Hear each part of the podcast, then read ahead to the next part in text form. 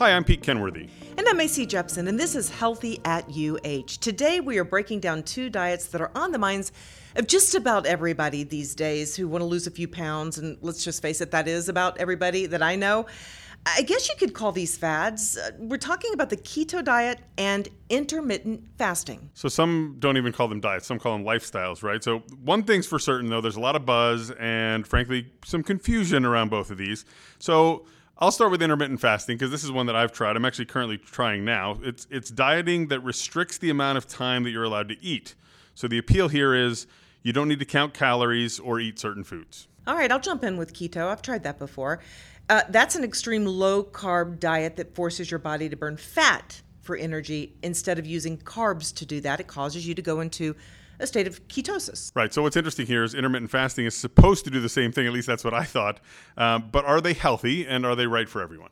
Well, my question is, can I cheat my way to ketosis? That's what I want to know at the end of the day. Like, can I take a supplement and make this happen? Yeah, and as we know, uh, every time we, we talk about any subject here is that you and I aren't necessarily the experts here, but we have one with us, and our guest is Megan Featherstone, and she has all the answers for us, a clinical dietitian at UH and a wellness coach. First, Megan, thanks for being with us. Thanks for having me. What is ketosis, and how do these diets get you there? That's a great question. And I think in order to truly understand ketosis, we need to take a look at our body's preferred fuel source. So that is carbohydrates. So our brain actually prefers to run off of carbohydrates. It will burn through a quarter pound of sugar a day, it uses a lot of energy. So if we are purposely restricting carbohydrates, so we no longer have those in our diet, we know that we survive, right? We're all still around if we don't eat carbohydrates. So our body has to have another way to run another fuel source. And what that is, is fat. We all have plenty of stores of fat in our body. Even the leanest people have, you know, 30,000 calories of, of fat to burn through.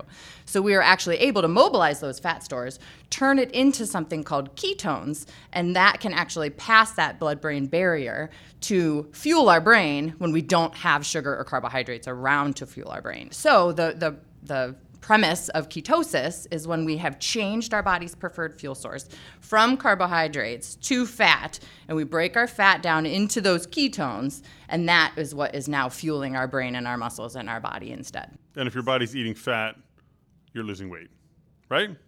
If you're staying in ketosis. But is ketosis a, pl- a good place for your body to be in all the time? And do both of these diets get us there?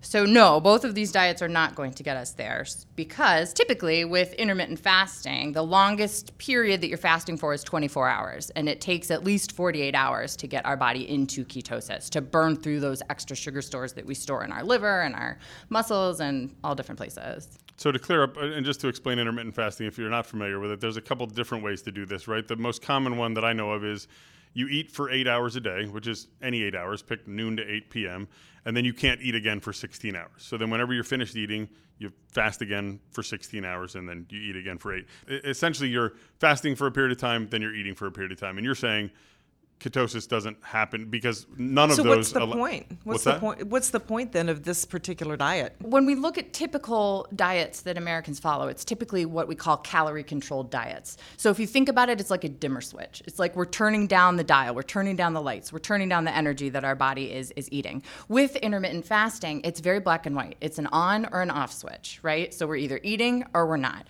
We live in a 24/7 food culture in the United States. There is not a time that we can't go grab something something to eat, right? So all of us are just eating for too many hours over the day. So intermittent fasting is monopolizing on that. It, it's telling us that you can only eat for eight hours or you can only eat for 10 or whatever you're, you're subscribing to. So you're just kind of turning off that switch of I'm not consuming food. So by default, most people are consuming less food. Okay, so before we move to keto, I think it's important to know whether there's any science behind this intermittent fasting. There is. It's been it's been around for years. They actually kind of stumbled on this research in the 1940s, 1950s in old men in nursing homes, and they were finding that they were living for a very long time and what was going on. And a lot of them were what we are now calling intermittent fasting, right? They weren't eating very many hours throughout the day. So it was kind of a secondary outcome of this research they were doing on these people. So we were like, oh, we can live longer if, if we do this intermittent fasting. You know, other studies are showing improved insulin sensitivity. Um, the most important for most people, right, is weight loss studies. So they did one very large weight loss study where they put head to head a calorie controlled diet versus intermittent fasting, and they both lost similar amounts of weight. So I think what that comes back to is that you know everybody has a different style, a different approach that works for them when it comes to weight loss. And this is just yet another approach that is working for some people. Hmm. So, when it comes to keto, I think everybody thinks about Atkins in the days of gluttony and bacon and eggs all day long. How is keto different? You know, there's a lot of confusion about that. A lot of people put keto and, and Atkins in the same bucket, and they're actually very, very different. So, the Atkins diet is a very high protein diet, and the keto diet is a very high fat diet. So, when we look at the typical distribution of what the quote unquote recommended diet is for Americans, it's only about 30% fat. Keto is 80% fat. So it's 80% fat, 75 to 80% fat, um, 15% protein, and then 5 to 10% carbs. So it's completely different than the way most Americans are eating. That can't be good for you, huh? That's questionable, right? So the, you know, compliance is the biggest issue with this diet. Can someone stay on a ketogenic diet and consume 80% of their calories from fat on a day to day basis to stay in ketosis, right? So, a lot of the research that they are doing, they control this. They give you food that meets these parameters. And they're finding from some of this research some very interesting concepts. But can we replicate that in the real world consistently enough to see these same things? Is there anything I've heard of this keto brain? I don't know. Uh, I'm not necessarily sure what it is. I haven't tried this this keto diet. It sounds uh, almost impossible to do. I can't imagine eating 75 to 80 percent fat, and maybe I just don't understand what what foods have those fats. Um, so I guess I guess two prong question, right? What are the foods that have enough fat that I could sustain that kind of diet and still be healthy while losing weight? Um, and then second, side effects.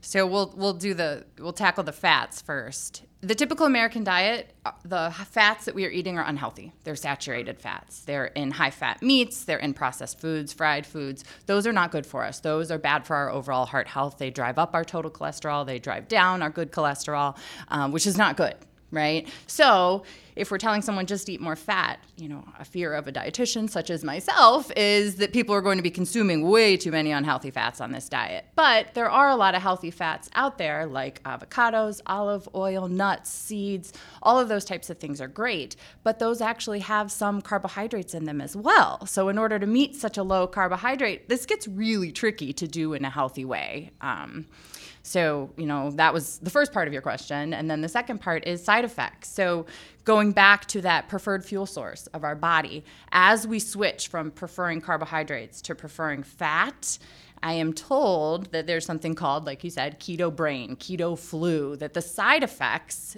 when our body is adjusting to these changes in fuel source can be uh, fatigue fuzziness, right? A difficult concentrating, um, intolerance to exercise. So our, our, our, muscles want to run off of carbohydrates. So when they're not there, we can't work out very hard when we only have ketones and fat around. And they actually did a really interesting study where they looked at people's desire to exercise. And it found that when people were in ketosis, they did not have that drive to exercise, which we know that drive to exercise is – an issue for a lot of Americans, right? So then put the keto, you know, diet on top of there, and I'm not sure we're going to be exercising much. this can't be too good for athletes, I wouldn't think. It's it's not preferred for athletes. You know, they've done a lot of interesting research looking at performance when when someone is on a ketogenic diet and you know in people who are trying to backpack across you know a very cold climate by themselves and they can only take so much food with them and they need to use their fat stores. There's really cool research on that, right? Is to being able to mobilize our own fat stores. But what we know for competitive athletes that want to outrun somebody at the end of a race, right? That sprint capacity, that high intens- intensity exercise will not be possible when you're on the ketogenic diet because that is a carb dependent type of exercise. So we see performance kind of tank. One more question. It's the most important. Can't I take a supplement just to send me right into ketosis? Please say yes. I'd be out of a job, right? Oh, no, and that, and that's what's what's really hard about this is we live in a in a world and that we want quick results fast for minimal effort. You know, that seems to be what everybody's looking for when it comes to diet and exercise and it just doesn't exist. It's it's hard work, it's eating well, it's exercising and and finding what works best for you and and your goals in in life. So the bottom line is, as it always is, eat right and exercise. But if you're going to try a diet and you want to get into ketosis, the keto diet's the one for you. Intermittent fasting won't get you there, but it might be the diet for you as well. Until next time, for more health news, advice from our medical experts, and Healthy at UH podcast, go to uhhospitals.org slash blog.